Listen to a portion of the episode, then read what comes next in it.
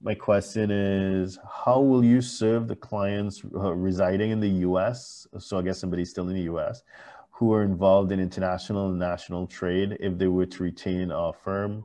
I'm about to enter the market and in the process of doing research. Okay, so I guess someone is in the US, they have some sort of business idea and they're looking for help or from assistance from a, a tax or accounting perspective. We can definitely help you. We have quite a number of clients who uh, run their own businesses or have substantial shares in businesses that do cross-border transactions.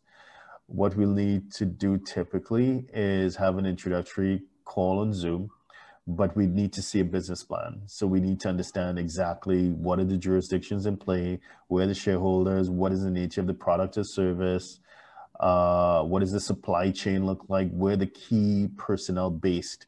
So we're looking for what we call permanent establishment and therefore cross-border tax issues. So typically when we see a decent business plan, we, we get a sense for what the scope is and we can talk it through and clarify stuff on a Zoom call.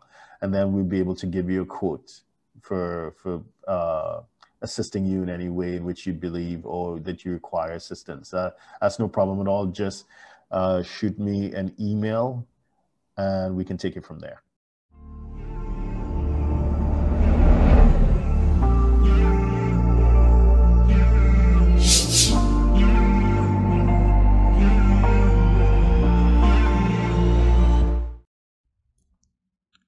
Please subscribe, like, share, and comment below.